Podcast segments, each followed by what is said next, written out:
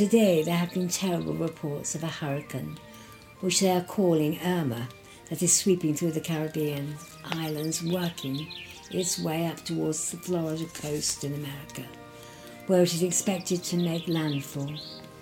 It is a Category 5 hurricane, which is considered very big and very dangerous. It has a sustained wind force of 180 miles an hour and has already decimated many small islands. Lives have been lost and people are missing, some of them British holidaymakers. The pundits and experts are saying that although this area does have hurricane seasons, there has never been one as big as this in a hundred years, and they are blaming global warming, greenhouse gases, and the continued burning of fossil fuels. In short, our modern way of living, and some may say thoughtless and selfish. With modern technology, media, and television news reports, it is possible to see the outcome of the dev- devastation that the hurricane has wrought, and it brings home to me how we fail in our responsibility for our lovely planet. And there is no avoiding the truth that each and every one of us is responsible. Every time that we buy a plastic bag, we fail to remember that in the production of that bag, the atmosphere is polluted with millions of particulates, which in turn contribute to global warming, which alters the established weather patterns, not to mention the obviously well known polluting factors of plastic. I, for one, know how easy it is to forget our little linen shopping bags or sturdy wicker bags that my grandmother took with her always to do her shopping. But after many groans of, I've forgotten my bags, I have finally learned to connect these devastations to my behaviour and no one else's, so it becomes personal and now I mostly always remember to take them, even taking a string bag in my handbag for any unplanned shopping. One thing I think about a lot when one feels the problem is too big and it's all too late is that everyone, if everyone did their small bit and took responsibility for their small patch of this planet, then we would be on our way to a renewed and restored world. But it does need everyone. What a wonderful legacy we will be leaving you, my great great grandchildren. What a wonderful legacy for everyone's great great grandchildren. Every person, every household. This is how the Genesis movement will grow. It will start as a tiny spark in an individual's mind and grow just as a spark of fire can grow into a mighty inferno and be all consuming. We saw this in the fire at the bottom of our garden. I believe this is how the Genesis movement will come into being, not through government legislation. People have become used to ignoring dictums. They now almost do not hear or see it. But it will happen in the hearts and minds of each individual who inside has a longing for the peace and plenty of the Garden of Eden.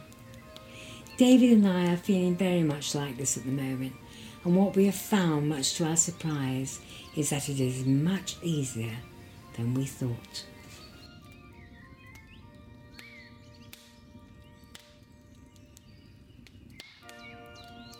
Friday, the 8th of September 2017.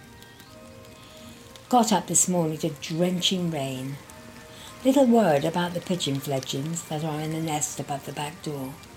They are really quite big now, and with mother and the two of them, the nest that dad made is really inadequate.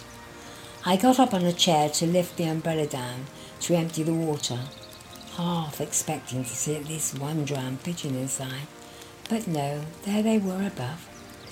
They have grown so much, one was even sitting on the crossbar of the Ramada, gently and weakly lifting its wings up and down. The children joined me to look, but soon returned indoors as it was pelting down with rain. It was time to start school. They have gradually lost momentum this week as they are not used to the structured day after the long summer holiday, where they have run free and climbed trees, ventured with their brother Marshall down the drawback to the football pitch, and building a water slide in the secret garden. All of that has had to be put aside into the weekend, and it's Friday very near the weekend and they're beginning to disconnect. Rain or not, it's time for a brisk walk up to the top of the road and back to reconnect with the elements. On with the wellies, the macintoshes and hats, and off we go. Leaping over or in every puddle on the way, this is the way to re-engage with the purpose of the day. As we walk briskly along the road with children rushing on joyously, I cannot reflect on how different their life is now than it was. This couldn't have happened while struggling with the preparation and early morning commute to school, as it was with the fairly regular hissy fit from Rose, who hates to be hurried, and the troubled look on the face of a tearful Jonty, who doesn't read as well as everyone else, and he feels demoralised. What a start to the day that was. And then me. I just felt mean as I was already homeschooling Marshall and Tom. And it was hugely successful. I just felt guilty about sending the other two to school, away from home.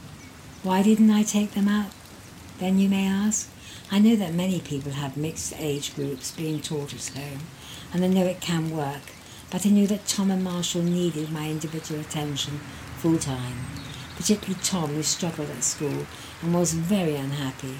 Just one week of teaching him myself, I discovered that he was severely dyslexic. No wonder he was so utterly miserable.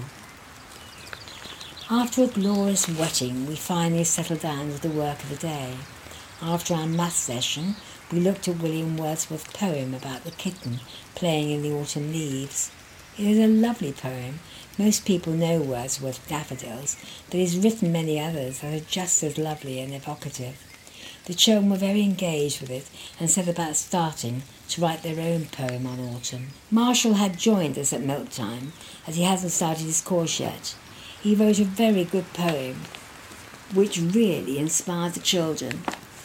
We should have, we should have had our French lesson next, but their concentration was going, I'd almost lost them to the weekend, and so after lunch we did some art.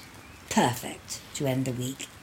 The wonderful thing about home education is you do not have to stick to any order or format as long as you cover all the subjects required. You can change your subject to get the maximum from the mood of the moment. This you cannot do in schools, and understandably. The rest of the day passed peacefully. Me here chatting to you on my computer and the children playing very loud and noisy games upstairs. Every now and again I can hear very raucous laughter.